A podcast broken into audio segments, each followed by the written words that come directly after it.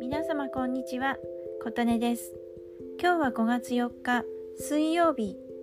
緑の日の祝日の朝です。今日は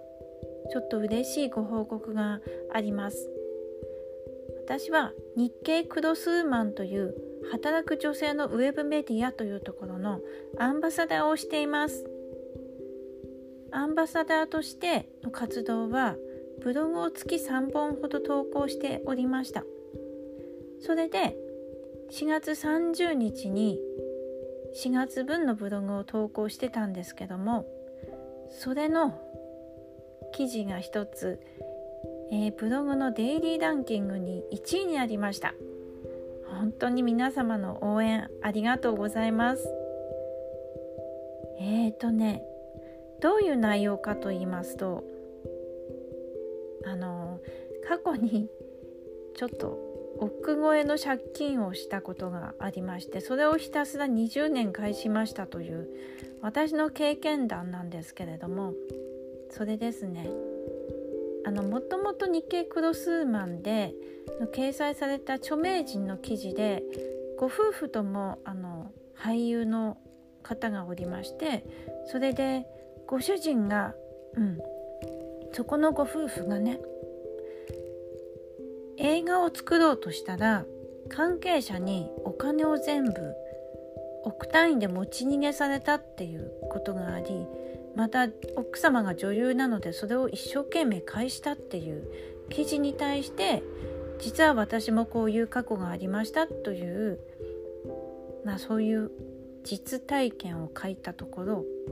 でも言うてもやっぱり恥ずかしいじゃないですか。それをねあの本当はブログ投稿した後自分の SNS に公開してでクロスマンに集客といいますか人を集める的な、まあ、意味合いの私立ち位置だったんですけれどもやっぱりねちょっと恥ずかしいのでこの記事あんまり読んでほしくないなって自分の知り合いにはっていうあのそういう心理が働きましてそれであえて SNS には自分の方には何も投稿してなかったんですけど何かランキングを見ていますとその何本か投稿した記事の中のその記事だけが徐々に徐々にランキングが上がってってるんですよね。それで4位3位と上がってきた段階であこれはもう自分の SNS に隠しても隠さなくても同じだなと思って やっと Twitter とかにね腹くくってあのこういうブログ書きましたって投稿したんですけど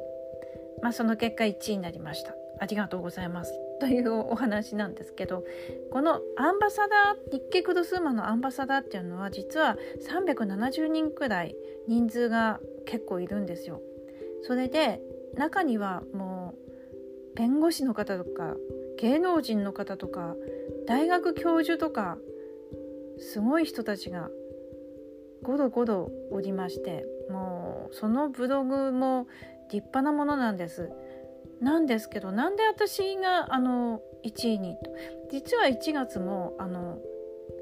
1月のうち25日間くらいは私が別なブログの1位を取ってたんですけどもそれはデイリーもマンスリーもずっと1位だったんです。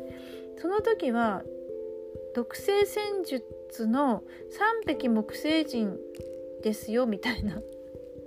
なんかちょっと何言ってるかあれなんですけどあんまり役に立たない。内容だったんじゃないかなと思うんですけどただ今回の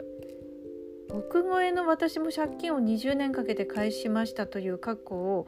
お話ししますというやらかしですよね。そういうのが、うん、なんで1位になったか自分なりに考えますと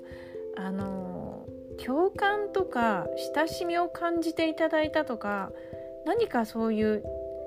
この人すごいなっていうあの著名人知識人に対する考えではなくなんであなたもそうだったのね？っていうようなあのそういう感じの共感かなと思ったりしました。は